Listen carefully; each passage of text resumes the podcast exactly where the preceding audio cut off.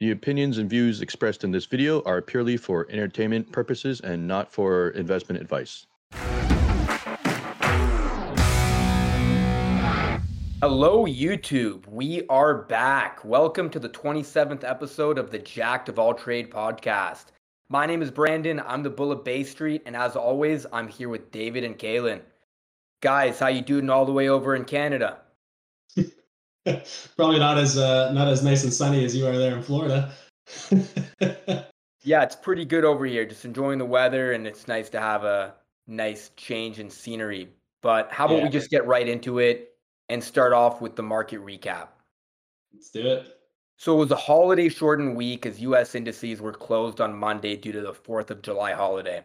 We closed right where we left off last week with the Nasdaq and the S&P at all-time record highs. Guys, I am not getting tired of saying those words all time record highs. yeah. With that yeah. said, the Dow and TSX are continuing to trade sideways. And I think we should look into that in just a little bit. But let's talk about some key events for the week. Firstly, the release of the Federal Reserve minutes on Wednesday, where we learned one, that inflation is transitory, and two, that we're making a slow and steady recovery in the labor markets. Everything here met market expectations. What is interesting, however, is more talk about reducing the size of the balance sheet and a reduction in monthly bond purchases. Personally, I think it's all talk and no action. I call it Fed posturing. The Fed likes to do that a lot where they continue to say something meeting after meeting to kind of get the market ready and not catch anybody off guard. I think it's really nice that they do that. It makes for a very smooth and orderly transition when they actually do do something. So nothing tremendously noteworthy there. Uh, and that's why I think the market reaction was um, rather muted in response. Does anyone want to add anything to the Fed minutes or uh, the Fed policy? Yeah, no, there's a few economists that I follow that I kind of like. I've I've completely disagree with their their assessment this week because they all seem to have flipped. Their it's like their opinion changes um, based on what's happening in the market, right? So it's like when the bonds are selling off, everyone's like, "Oh, inflation's coming, inflation's coming," and then now the bonds are being bought up. They're like, their their whole narrative has changed, right? And it's just like if you, so for me, it's like if a person's going to be wishy washy like that, I, how much, how much leverage can I put into what? How much stock can I put into what what they're saying, right? So it's kind of been a disappointing week for me. Hmm. Ken, your thoughts? Yeah, um, I mean, you know, I'm I'm far from an expert in economics and bonds and all that kind of stuff, but I mean, like just just from what I'm seeing in news articles and stuff like that, it literally just seems like all these guys are that are making these comments are just following the day to day. You know, if if bonds are down, then they're that's what they're talking about. You know, bonds are down and this is what's happening. And then the next day, if they're bouncing, they say, oh, everything's turned around and now this is happening. And then they sell off the next day. You know, it's just like every day it's just like kind of it's you know it's just almost like a daily recap of what happened in that little snapshot it's not really like a big picture thing from what i'm seeing i agree with that yeah I Sorry, think it's really important to follow the bond market for sure. I always say uh, the bond market's the smartest market out there, but you definitely can't be watching the daily gyrations. You got to watch the long term trend of these things, and yields are going down. Like it's a long term secular trend here. Um, so for people uh, a couple weeks ago, they were calling for like two or three percent on the U.S. ten-year. To me, that was just uh, crazy, and we've just been reiterating on this show uh, the rotation from value to growth, and uh, um, at least David and I were having that talk in private and in public several times about how we envision more of a lower rate and lower yield environment for years to come, lower for longer, as they say. So yeah, a lot of guys on Twitter and a lot of economists or strategists are talking about uh, now they're talking about um, yields going down, but that's really just no surprise to me. I think everything that the Fed said, um, at least to the three of us, it made a lot of sense. I, I mm-hmm. think a lot of them just are suffering from like a bit of ego. Like they made some bold, bold proclamations out there, and it didn't work out that way. Now they're scrambling to kind of like make the reality fit what they're saying. That's I think that's the disappointing part for me. Yeah, I feel like it's a, it's a tr- it's probably a tricky spot to be in too, because like I just think of like you know, I think of myself as a trader and stuff like that. Like I don't I don't really like calling stuff and and predicting the future because nobody can do that, right? Like it's a, like anybody who's a trader and investor, it's all best guess, right? It's all your own education, your own data you're putting together and it's just the best guess, right? The market could do the complete opposite of what you think it's going to do or what it should do, right? So there's no way to really accurately forecast, like for any of us, you know, even the three of us, like we we make our best calls, and that's pretty much all we can do. And like same with these other guys, right? But it's probably I think it's got a big psychological component too when you think about it that you know think of you're you're the guy on the news who like everybody's listening to and like you have to say something because they're like okay you're on the news tonight you have to say something right so you can't just go on there and be like well i i still kind of think it's what was happening before like you know you gotta you gotta you gotta elaborate you gotta give some more information like you know the details get people talking so it's like that's why you know we've said a few times on this show like news and stuff like that there's there's such an element of like of just news. Like there there has to be some like gossip, for lack of a better term, in what they're saying, and then it's it's taking what they're saying, kind of reading between the lines, doing your background research, and that's how you get to the actual like the actual facts and the answers behind it. Yeah, I agree. I agree. And that's um, what I love about the show is we're just given the straight facts and we're just talking as uh, you know a group of buddies that have a deep interest in the financial markets and uh, there's no hidden narrative. Um, there's no um, ulterior motives here. We're just uh, talking about the markets and just uh, saying it like it is. Yeah, yeah, yeah. I like it too. I mean, like all three of us have said, we've learned so much from each other because we all have different trading styles, different indicators, different connections, and we just kind of pool all our different ideas together. And if we're all kind of coming to the same conclusion from three different angles, then we kind of assume that we're on the right track. exactly. And when we do disagree, it uh, makes for some good conversation and allows us to kind of see things through different lens. Yeah, yeah. Sure. Yeah. Like like we we the times that we disagree, I learn a lot. I gotta say. Yeah. Kind of like like yesterday was it? You sent me it was Air Canada. You said you wanted short Air Canada, so I typed in AC, and it was it was a completely different stock and you're like oh yeah i think this thing's broken down i was like no that's a terrible chart and then i'm looking i'm like oh on the tsx and then i pull it up i'm like okay yeah now i can see it I blame that on your habit of looking at a ticker instead of the company name. yeah, yeah. I don't usually read the company name, just the letters. Yeah, that's uh, day trading problems, isn't it? yeah, short term trading problems 101 right there. Um, exactly. Um, um, I, I think that's a good uh, sort of segment to move on. You're talking about Air Canada, um, and um, we should definitely talk about what happened in the markets on Thursday, because mm-hmm. Thursday was a really interesting day for global markets. It was a volatile one, as new coronavirus fears surrounding the Delta and Lambda strains caused a pretty significant market sell-off. Uh, I'm not sure what the exact catalyst was. It could have been the news about Japan banning fans from attending the events at the Olympics this summer, but Asia led the declines on Wednesday evening. And in response, the next day, Wall Street gapped down hard at the open. At the one point, the Dow was down about 600 points. Mm-hmm. The markets did recover, uh, but I think we need to understand really what led us lower. And I think it was stocks like the airlines, uh, the cyclicals, and the epicenter stocks. I really hope that none of our viewers are surprised by that because ever since coming on this show, I've reiterated my bear stance on the cyclicals countless times and the reopening stocks. And we've all made the case for investing in high quality, non cyclical and growth companies um, like Amazon, which is actually interesting uh, that despite the broad market weakness, uh, reached all time price highs, $3,700 a share. I remain bullish on that. Um, but I think we just need to recognize something's happening with the markets right now, something deeper. There really is a rotation from value to growth right now. And, you know, although the markets did recover, you know, Friday was a great day today. The Dow was up 400 points, the NASDAQ was up like 140 points. I think now is not the time to be throwing caution to the wind. Mm. Um, we talked about market breadth a few months ago, and I was super happy about that. We are seeing everything participating, and that's just not the case right now. Energy, financials, industrials, materials. Um, definitely later on want to hear your take on the small cap and how they've been responding, but generally, I don't think that's been very good. Um, and uh, despite markets hitting all time highs almost daily, n- no one, not everybody's participating. Um, do you guys have any thoughts on that? On just market breadth and how it's really just been the big cap tech stocks leading the way? Um, Kinley, you have any thoughts on?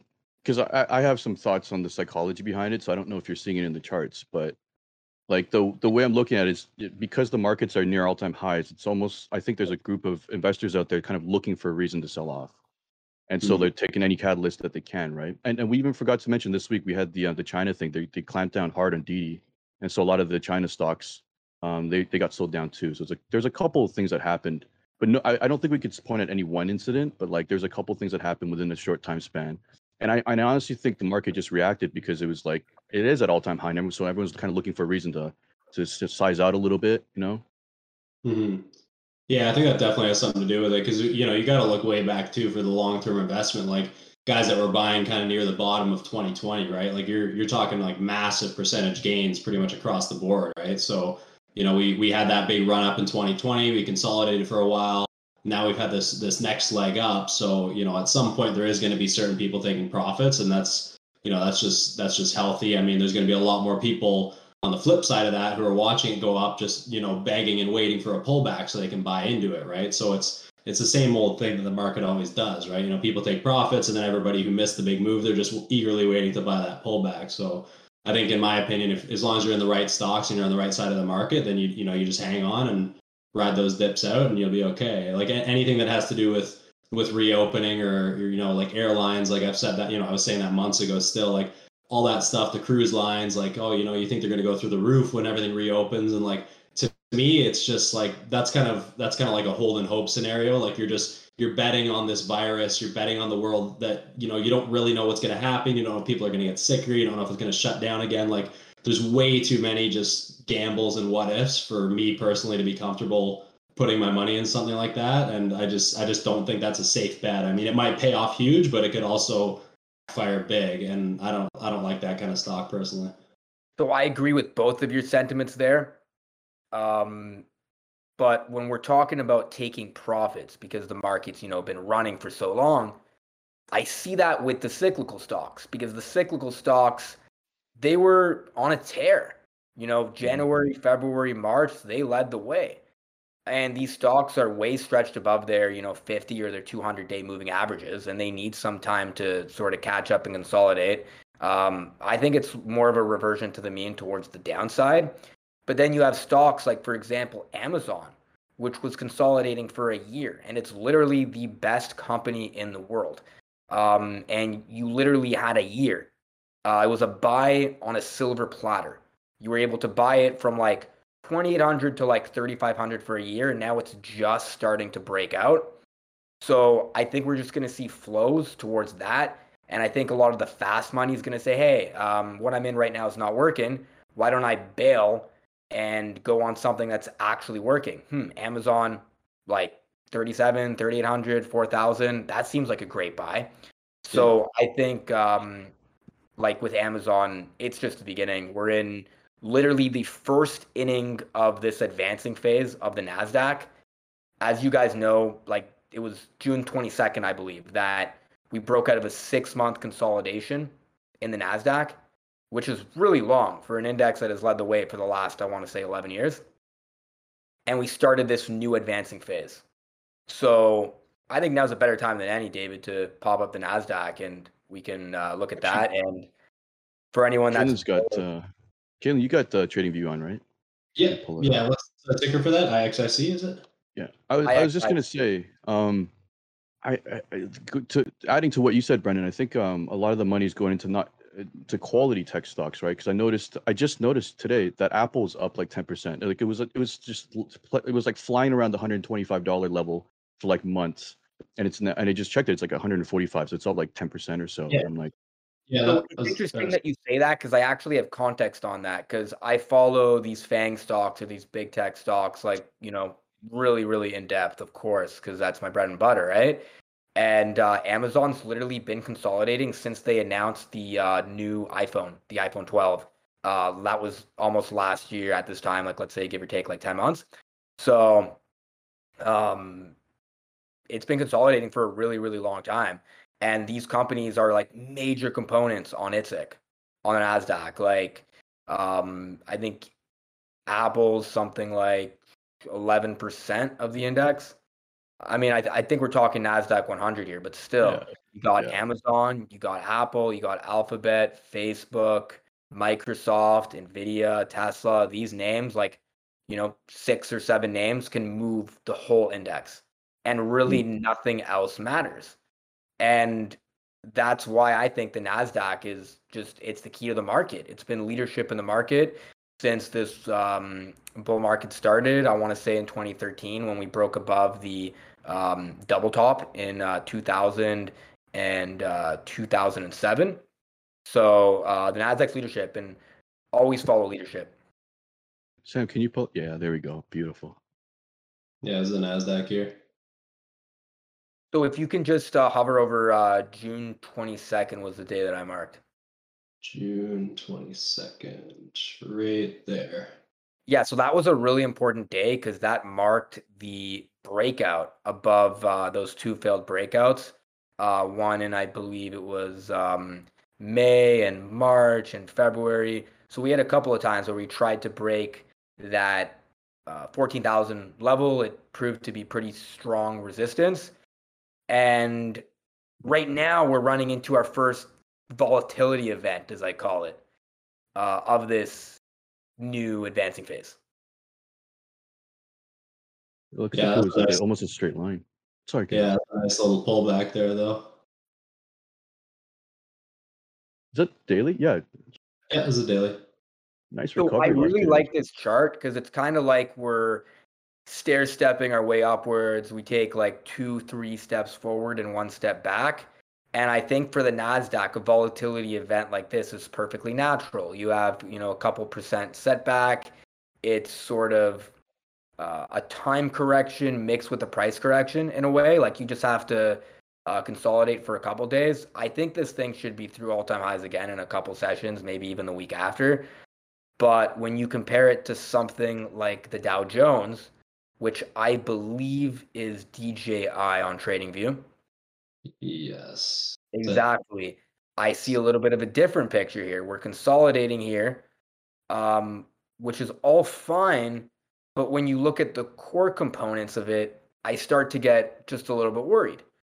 Uh, for example, one of the biggest names, if not the biggest name on the Dow, is Goldman Sachs, and you can pop that one up, GS. This is a chart that I do not like at all. There's a head and shoulders brewing here. Mm, I want to know what you think about this one, guys. Because that the was a, financials are out of favor now. that was a nice. That was a big failed breakout right there. I'm just not Mhm. sure if financials have the juice to make new highs right now, Yeah, especially with the lower yield, lower rate environment. yeah, that's interesting. I- So What's uh, the what's the bulk of their business? Is it uh, lending? Because because they wouldn't have done that much in the last year, eighteen months, right?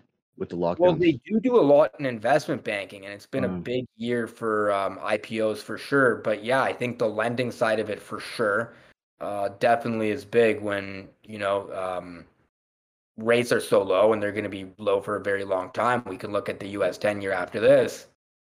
But the other thing is the economy maybe not being as strong as people initially Yeah. thought, and a little bit of decelerating growth next year we talked about this last time. If we have six percent this year and three percent the next year, and who knows the year after that, um, may not be at, yeah. So you got the U.S. ten-year yield right here.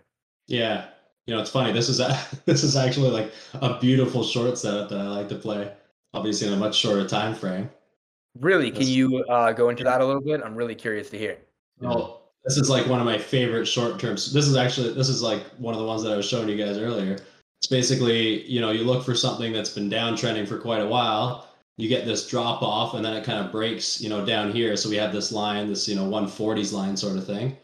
And then as soon as it breaks that low, you wait for this big bounce to come back up, and then you short it right where it breaks down. So like right here, you see how we had how it was trending down.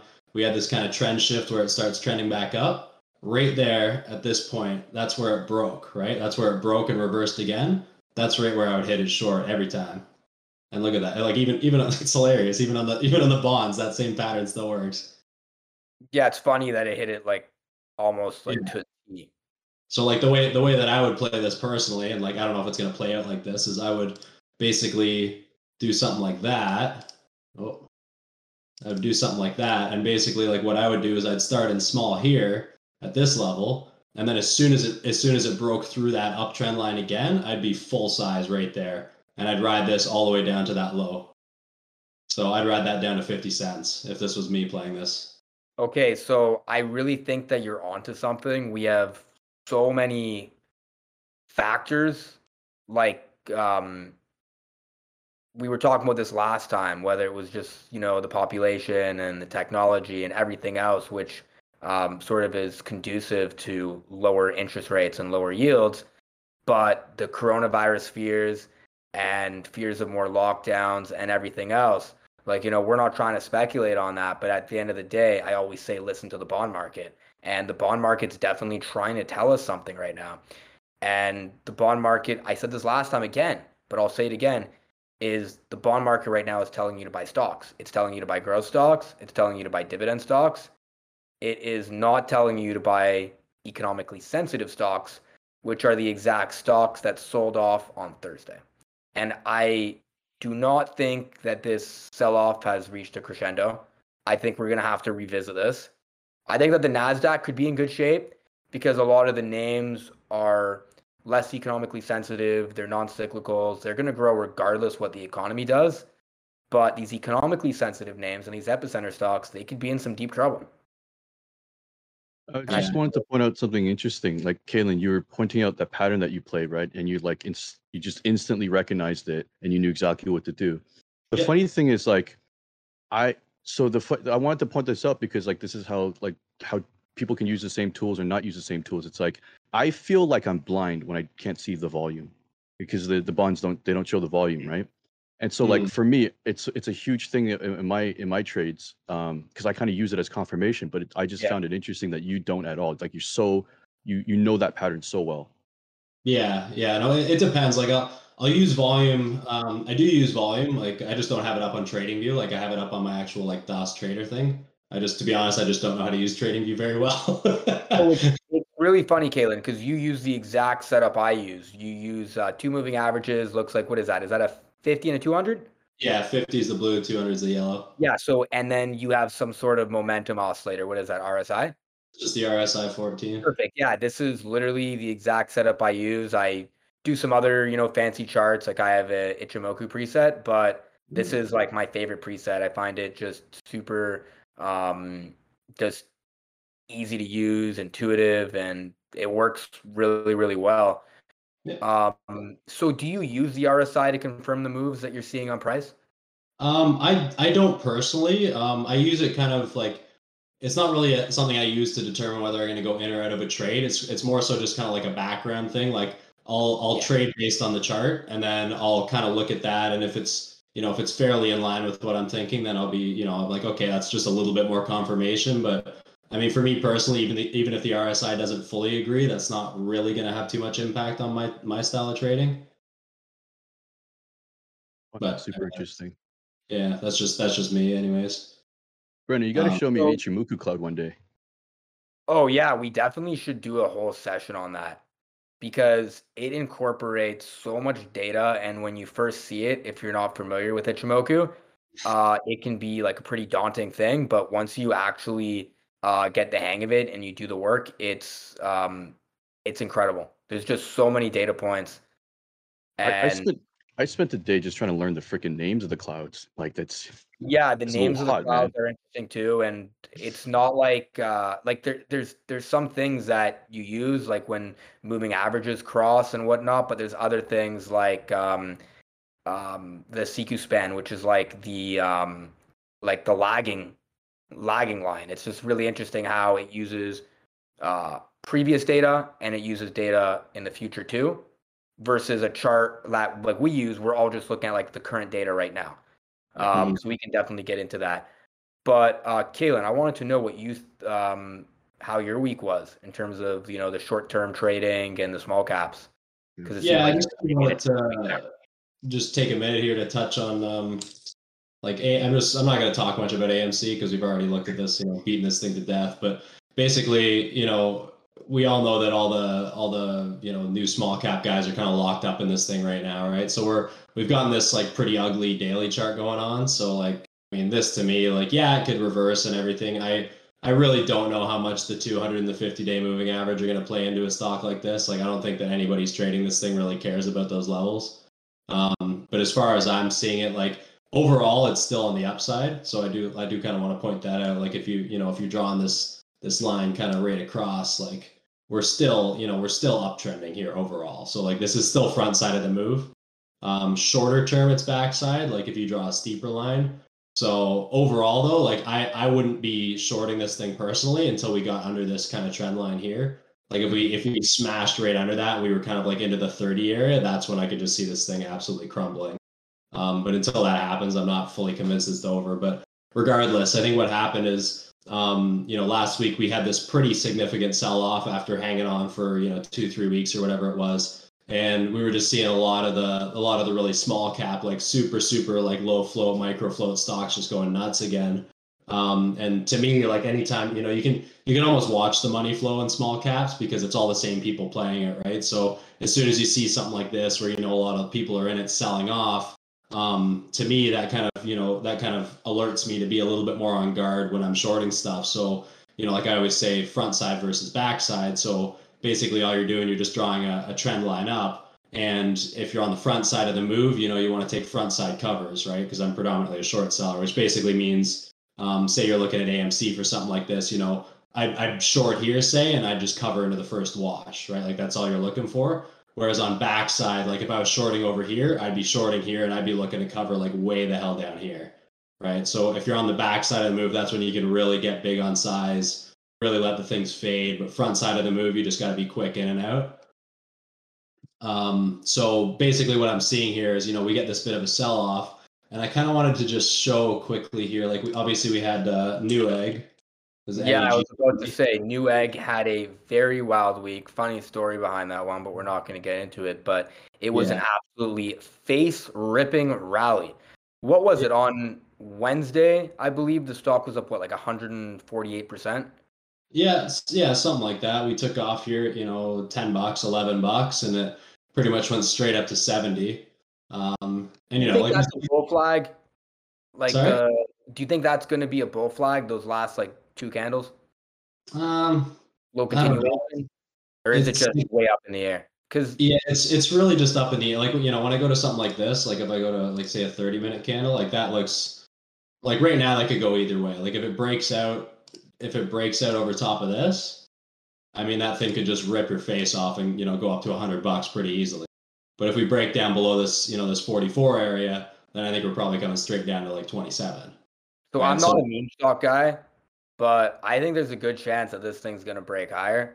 Yeah. I've just been so um like astounded by what's happened in the markets this year, and I've come to the realization that I think that meme stocks is now just a thing in the markets. Like there's a group of people that just want to gamble in the markets. And, you know, as you guys point out, they call themselves apes and they don't really have a lot of respect for their money, but they just uh, want to have a little bit of fun with Reddit and, uh, you know, uh, these online chat rooms. So it wouldn't be surprise me if Newegg is the you know the next you know little meme stock for the next little bit. Um, I've realized that anything is now possible because of the internet. Yeah, for sure. I mean, this is just you know th- this is the kind of stuff that you know we've seen in small caps for years and years. So it's not it's not particularly new. I mean, we might we might see the frequency of it going up and stuff like that, but um, the thing that you know I think a lot of the new traders that's kind of why I wanted to point this out is is you know if you look at AMC, it's got like what a 500 million share float or something like that. Uh, it's like a legitimate company, all these kind of things. One of the things that you do really have to be careful about that I want to caution on these uh, these smaller stocks and stuff like that is I've seen it happen before. Is you know when you get these massive moves, the SEC on these really junky companies, you know the SEC can come in and they can halt these things pending investigation for months at a time. So that's that's just kind of one thing I wanted to point out is like I've seen these stocks do moves like this, and then they'll get you know they get a day where it rips up and then it just halts, and it might be three or four months later when it opens, and it might open you know might close at ninety bucks and open at eighty cents. So, so I've seen stocks get halted that never open again. Yeah. Ever. Yeah, and then you lose everything. Yeah, I've seen a lot of stocks like that, and I've seen a lot of people absolutely lose their shirts. Yeah. They don't even have the opportunity to sell. They say, "Oh, I'll sell when it breaks this trend line, or I have a stop loss in, or whatever." But they don't even have the opportunity for that, which is really sad. But I think we all need to recognize whatever you invest in. Warren Buffett has a quote on this actually: "Invest in companies that, if they were closed for ten years, you wouldn't be nervous about holding. Companies that you would really believe in that." The market just was closed, that you'd be confident that when it opened, that um, you would have a good investment there. Yeah, yeah, so that's that's kind of why I wanted to bring this up. I don't, you know, I don't want to say don't play these or anything. I just, I just, you know, just my own word of caution from doing these things for years is that that that kind of stuff can happen. So like, you know, you never you never want to bet more than you're willing to lose every penny of it. Like if you can't afford to lose every penny that you just bet in a small cap, don't put your money down because it can happen and it's happened before. It'll happen again. Um, the other thing I kind of wanted to show on this as well, um, I think Carve was another good one that we had this week. Before we Um, move on, did, was there? Did you guys mention in the chat what was the reason for that six hundred percent pump, or is it Uh, blocked? No, think there was- was a reason for it. Um, they either announced something new that they'd be selling. Let's see if this opens up here. Um, Newegg offers on-demand assembly of custom PCs. Oh July. yes, yes, that's exactly it. Because uh, Newegg, you know, I've ordered from there before. Yeah. You're able to order the computer parts, right? Now they will um, build the computer for you, which is Yeah. huge. But Yeah, so I, I could swear they've always been able to do that. It was like fifty bucks. yeah, Well, Well, we We were talking always- about we've were just talking about the other week. and then yes, yes. yeah. We Wait, talked about that the other week. How these these small cap companies will do that. They'll be doing something for years or months, and they'll just put out a press release saying that they're doing it, and then it just goes to the moon, right? But if you look in the filings, you'll realize that they've been doing that forever. But I, I actually didn't know that they were doing it forever. On a side note, I actually do need a new PC. I want to do a little bit of gaming, and uh, definitely now that Newegg has the new NVIDIA 30 series cards, yeah, um, I'm definitely going to be buying a new NVIDIA card and uh, playing some games, and probably ordering one from Newegg actually. So maybe they What got it. because I don't know. Nice.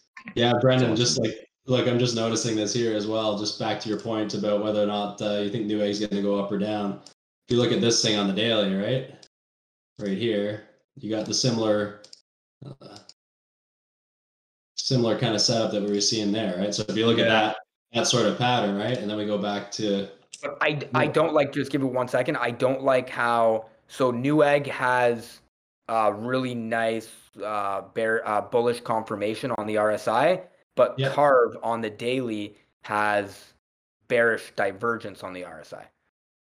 If you go Okay. Carve, so that's just what I see, but that's the first. yeah, But Yeah, that it's looks like a bull flag to me on Newegg. hmm yeah, that's that's what I mean. Like if this thing if this thing snaps up, like you're going to have a big big move to the upside, right? Um, so the, the tricky thing with these things though is, is kind of why I wanted to bring this up as well. Just you know, word of warning, I guess you could say. Um, just just something to keep in mind when you're trading these things. You know, you always want to kind of know the flow to these things. Um, that'll just it's just use it as a gauge about how quick they're going to move. Essentially, you know, something that's a billion share float is not going to move very fast. Something that's a hundred thousand share float will move like crazy, right? So um, to get an idea of the real flow, because this is this is something you can use to your advantage. Um, if you go to if you go to Filings Pro here, you know Filings Pro or Finviz, that's kind of probably what most people use to get their information. I like Filings Pro just because it's nice, like it's a little bit cleaner, a little bit more organized. Shows you all the you know whatever offerings and stuff they have down here. So if we go over to to Carve here for a second, so if you look on here, it says the floats, you know, half a uh, you know five hundred thousand or whatever it is. Shares outstanding, you know, gives you your market cap. You know, short float on this thing is fifty percent institution owned, you know, 14%. Um, so you can get all that information from Finviz as well. You know, shares float here, I got it highlighted, showing the same, short float so, showing the same. Um, but one thing you can do here is if you go over to like BamSEC, this is a free website. I don't know if you guys have ever used this or not, but uh, I have a I have an account on it, but it, it is free. It'll give you most of the information you need for free. So if you go, if you type in, you know, whatever ticker you're looking at, um, you go to the most recent filing here, and then all you got to do is just Control F, type in held by non-affiliates, and then yeah, you can see it highlighting right there, held by non-affiliates. So it says right here, as of June 28, 2021, there was you know 3.467 shares of common stock outstanding, right? So it's you know you look over here on on FinViz and Filings Pro, it's saying telling you there's half a million, but you check the filings, telling you there's 3.5, right? So you're you know the float's way way higher than everybody thinks it is, and that that can play a big factor in how you're trading, right? Whether you're long or short, just to to give you a better idea of you know how this thing's moving, how many people are short. So that's that's just you know I just kind of wanted to point out that little. That's a really good resource, man. I think reading the filings and reading the prospectus, especially with these new IPOs, whatever, it is mm-hmm. one of the most useful things that you can do because a lot of the data that you find on these like third party apps they're usually not accurate. And there's a lot of things that you can find out about like insider holding and share lockups. Like you get into an ipo and you don't know that like oh on a certain day two three weeks from now a bunch of executives have, have a bunch of stock that they can just let go and just dump the market. And uh, as Kalen's saying it's really important to know the uh, um, the share count like the free trading share count. Um, because it's both a blessing and a curse.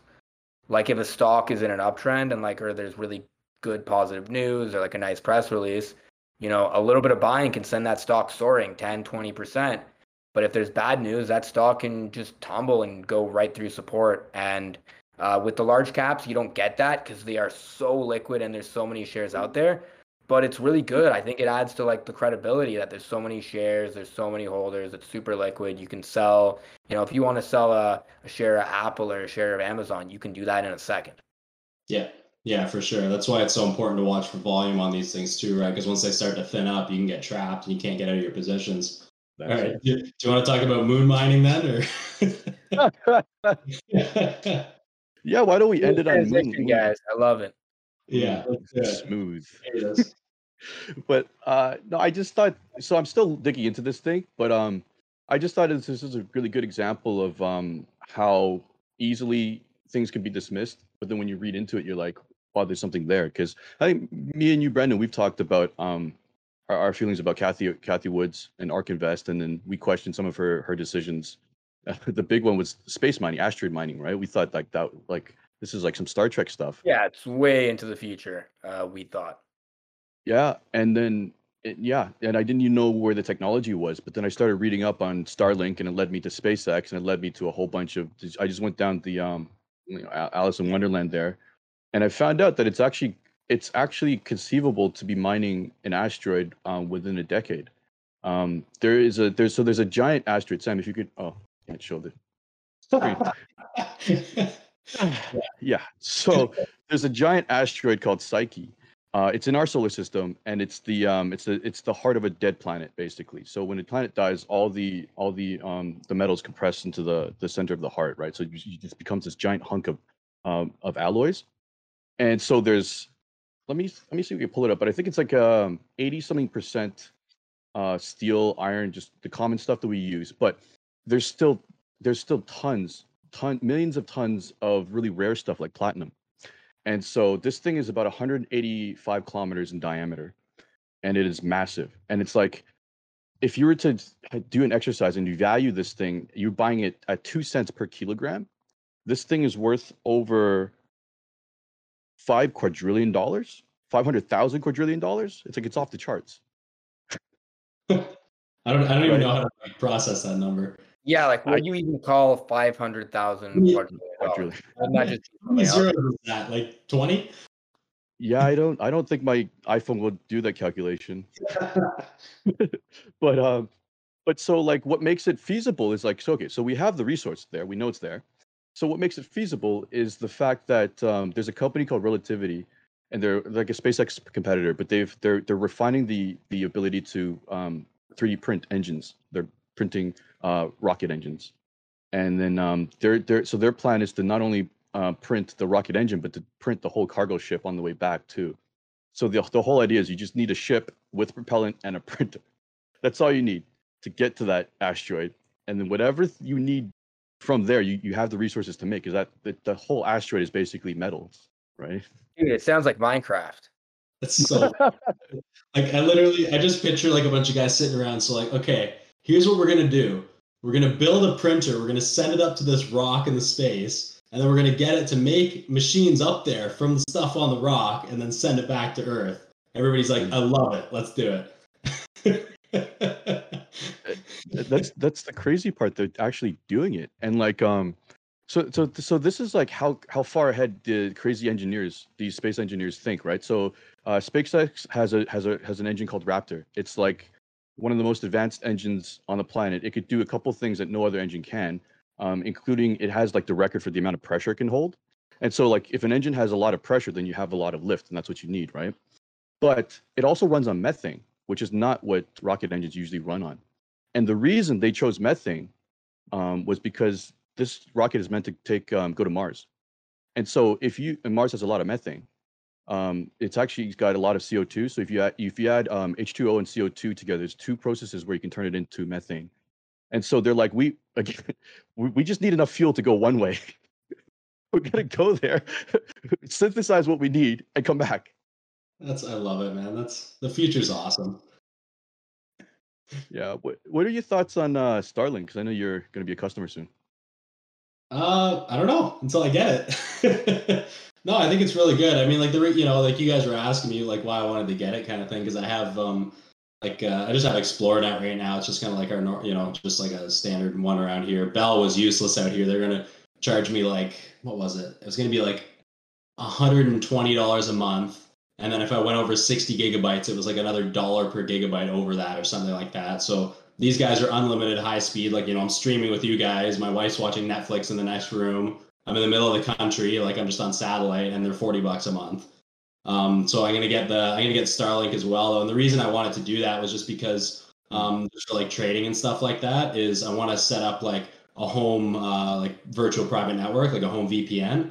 And then what you can do is you can wire, you know, two or three internet sources. So I can have like my my LTE for my cell phone. I can have Xplornet, and then I can have Starlink all linked into this one VPN that connects to my computer. And that way, if any one of those systems gets knocked out for whatever reason, it, it'll just keep seamlessly streaming data. It'll just pull on the other systems immediately. So that's kind of the reason that I want to get it. Um, it's just kind of like for another backup. Otherwise, like, yeah, I'd probably just, I'd probably, to be honest, just stick with Xplornet because it's actually, it's like better than I thought it was going to be, I guess. But yeah, it's just kind of a, it's, it's kind of a redundancy thing, right? Because like obviously, like I live in the country, I, I don't have any hardwired internet, right? So know, if you get like a, a big storm or something rolls in or like a snowstorm or something like that, it could kick it off. So having some some redundancies is is what a lot of the guys like. I, I did a lot of research and you know, there's tons of guys that are traders and stuff. They live out in the country and they're like, yeah, you know, I just have three or four different internet sources that all just run into my computer, and that way, you know, I can unplug one and my my computer just keeps running seamlessly.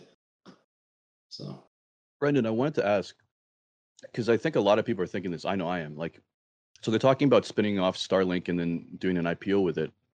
I guess I guess what are the, some of the things you would want to look at um, if you're looking to invest in that thing? I really couldn't even tell you. I don't understand the business fundamentally. I haven't done enough digging there. I think it would be a long time because I know that SpaceX did a uh, private round of funding. What mm-hmm. was it? About a year ago. Um, I believe it was what a forty billion dollar market cap. I think they're up to 70 now. They might be up to 70. 70 now? But, okay, yeah. So maybe yeah. another one. Um, but there's just yeah, there's just a lot that I would have to look at and I'd have to really understand the industry. And uh until then, yeah, there's really not much that I can say on that. Oh no, that's that's that's great. Sorry, Ken. No, I was just gonna say, like for me, I just like the, I just kind of like the idea of it because, like, I know even you know, like we're it's 2021 here. Like even my parents, like they live like they live just outside the city. Like you can literally walk to the city from my parents' house, but they have a big property. Like they're in the country, so they don't have, you know, they don't have hardwired internet or anything like that. And they they literally just as of I think only like a year ago, maybe a little bit more, were able to get high speed Bell satellite. So still not hardwire. And you know, like and they're they're literally right outside the city. So like to me, it just kind of you know, if Starlink is going to be one of those things where they're able to take over, like, you know, when you think like, oh, we're going to just do rural areas, it's not like, you know, rural, like there's a couple people up in the mountains. Like, you know, there's, there's whole cities of, you know, hundreds of thousands of people that are rural. So it's, it's a pretty big market that they can capture. And I just think that like with the prices that he's offering, you know, unlimited high speed internet versus like Bell or Rogers or you know any of the other big names that are out here, it's it's not even in the same wavelength as far as being close to competitive. So like I think as soon as that comes around and as soon as they have the capacity to you know set up like like get their whole business model sorted out nicely, get enough customers up and running, I think that they're they're I just don't see them not wiping out Rogers and Bell as far as as as rural internet goes. So going back to your question, David, uh, like I can't really talk about it um, industry specific or company specific, but like things that I would look at is I would mm-hmm. definitely want to look at like the addressable market and to see how big that market is. I would want to see revenue and I would want to see revenue growth. I'm not mm-hmm. sure if I would want to see profitability because one, I don't think it's necessary at that point of the business. Uh, but like two, like would Tesla or SpaceX or whoever owns it, would they still own a stake? Like, are they kind of like piggybacking on them? Because then profitability, I think, would be less important. Um, and I would just want to look at the competitive landscape, like how many other people are doing this. And I'd want to look at like management and I would want to look at ownership, like who actually owns the shares. There's a lot of things that I look at, and it literally would be like reading through a 165 page prospectus and just doing all the digging there. And I would want to uh, hear the corporate presentation and I'd want to, you know, um, just do more research on that. And I'd want to really understand it. But I think revenue and uh, addressable market would be the two things that would be the most important to me personally. No, I, I, I like that. I like that you said um, you want to know this company because I think that's uh, that's a part that a lot of people miss. Like you, you mm-hmm. really want to deeply know this company, right? I think I think one of the Buffett's examples is like, you know, you're buying a share as a shareholder, you're technically an owner of this company, right? So if I came to you, Kalen, and I'm like, I have a restaurant idea, it's like, you know, let, let me uh, like forty thousand dollars, you you would you would really grill me, right? Yeah, yeah, yeah, for right? sure. That, that was one of the things that you taught me, David, at the very start. Like, because when I was first getting into investing, like before we started this show, you know, I was asking you, like, you know, what do you look at in a company? Are you looking at their financial statements and this and that? And you're like, you're like, well, yeah, a little bit, but not really. You're like, I just, I want to know the CEO. I want to know how the business runs. I want to know what their factories look like. Like, I want to know, I want to know the the actual physical business, right? And like, uh, that's, I think that's a really, really key thing that both of you guys are kind of touching on is really understanding the business itself. Like, who's who's running it, who's in charge, how is it operating? You know, how are the employees? Like, just all that, all that really like you know, down to earth kind of stuff that actually makes the company run is kind of what you know I've gathered. Anyways, you can correct me if I'm wrong. Is what what both of you kind of look at as as sort of probably one of your main indicators when investing in a company. Yeah, I, I wanted to mention some stuff to Brendan and see how if he um he would view these things. Um, yeah. So, so like a few things I learned about SpaceX or or Starlink in particular is like they have some technological advantages, right? So I did look up some competitors. And There was a, a bunch of Google former Google employees that raised a few billion dollars to try to uh, launch a competitor long before Starlink, and they failed miserably because they had one missing factor, which is the rockets, which is what um, SpaceX has, right? So when they launch their rockets, they're paying I think five million dollars per rocket. That's the cost of building the rocket and to piggyback on the ship to get to go into orbit, um, and they're doing five at a time. Um, SpaceX is doing 80 at a time with their own rockets, which are reusable, and so it costs them less than a, uh, a million dollars total. So I would just, for you, that would would that be like a sufficient competitive advantage that that would would make you want to look more into this company? Like this is there's something there. Potentially, but let me ask you, who owns Starlink? Is it 100% wholly owned by SpaceX? No, they um they have a lot of early investors. I think Google is actually quite a large shareholder. They're they take okay, I think they, yeah. So I definitely want to look at the ownership structure. I think that would be probably the most important thing because if yeah. there's a lot of big names and big people behind this, then that would be interesting. I just I don't see the reason right now in them going IPO. Um, yeah. Probably not even for a while, unless you have more insight on that. Um, yeah, Elon's just mentioned one thing. He's like he he because he gets asked that a lot, and he said he doesn't want an IPO until they're profitable. Yeah, yeah, which which to me doesn't make sense because most IPOs that you see, you know, and SPACs yeah. coming on the market are nowhere near profitable. And that doesn't really make a lot of sense to me too because they have so much financial backing. Like, why would they want to um, basically jeopardize their revenue and their revenue growth and growing as a company just for the sake of being profitable. For me, that doesn't make any sense. I would rather a company focus on growth than focus on turning a profit. I, I think what he was meaning to do was he wanted to spin off Starlink as its own separate entity. So he wanted to, that to be profitable, and that's it's a, it's a separate business. And SpaceX will still focus on going to Mars. So I think he wants to separate two like businesses. doing it backwards. Honestly, I feel like I'd rather just grow space uh, or um Starlink in the best Yeah. way that I could. Uh, but you know that's Elon, and he has his own plans, and I'm sure he has a lot of uh, very smart and uh, very uh, large pocketed investors whispering in his ear too.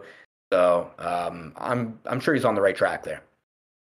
Yeah, I just um I'm gonna keep digging into this thing because I'm like uh, really really Yeah. into this stuff. But I, um, I I really want you to because we've discussed about doing like an entire episode. If we could do like a 30 to Yeah. 45 minute uh, sort of uh, episode and sort of feature that, and we can make it real cool. Maybe we'll show like some videos or something on your screen, whatever is available. I think that'd be awesome.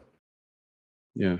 What do you What are you thinking? I think so. Maybe the idea is this: I'll I'll I'll gather my research and I'll gather my thesis, and then I'll basically present my thought process for like an investment in the in the show, and you guys can add your commentary and criticisms and whatnot. I think that would be Yeah. very useful. Yeah, I think that'd be great. I'm really interested to hear what you have to say on that stuff.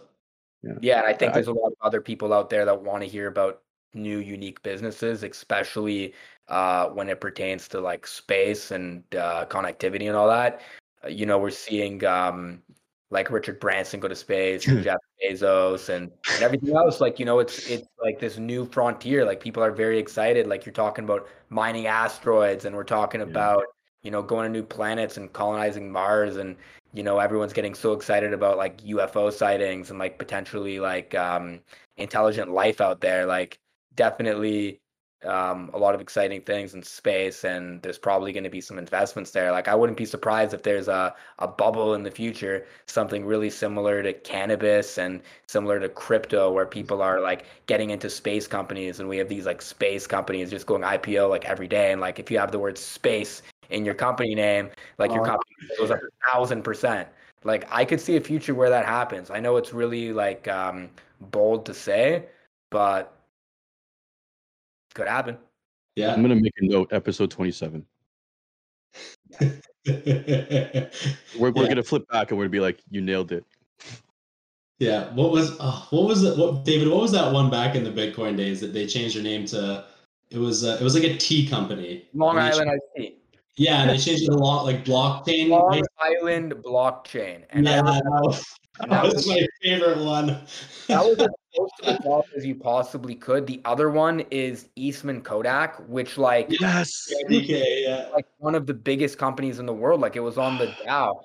Yeah. Um, like photography was a big business. I, I guess you know, David, you know more about that. But I guess before everything went digital, and they changed their name to what? I don't even know what. Um, but Yeah, they- sim- similar kind of thing. They just threw blockchain in the name. Kodak coin. That was it. Yeah. Yeah. Those are my favorite, man. I love those. Those are the best. Long I- Island Ice Tea, Long Island blockchain. Well, it's funny because these things, they're like kind of the canary in the coal mine. Like when these things happen, you know that It's a bump. hit peak um, Yeah. yeah. enthusiasm. Like I remember telling people when Coinbase went IPO, I said, "This is peak crypto right Yeah. now." Not to say there's not going to be another crypto bull market, but for the time being, like this um, intermediate cycle, like top for sure, and that's exactly what happened. So you know, you got to really not let the uh, enthusiasm of the crowds, the madness of the crowds, as they say, really affect your thinking. And uh, we're good that we all uh, keep each other in line here. Uh, so um, yeah, Yeah. I think uh, I think that's a good way to end end end uh, end the today's episode. Thanks, think so too. Um, Yeah. we got a lot of good information here. For sure. We'll be back in uh, five years with all of our uh, small cap space names. That- to the moon, literally. yeah, to the moon. to the moon. All right, All guys. right, let's end it there. Later.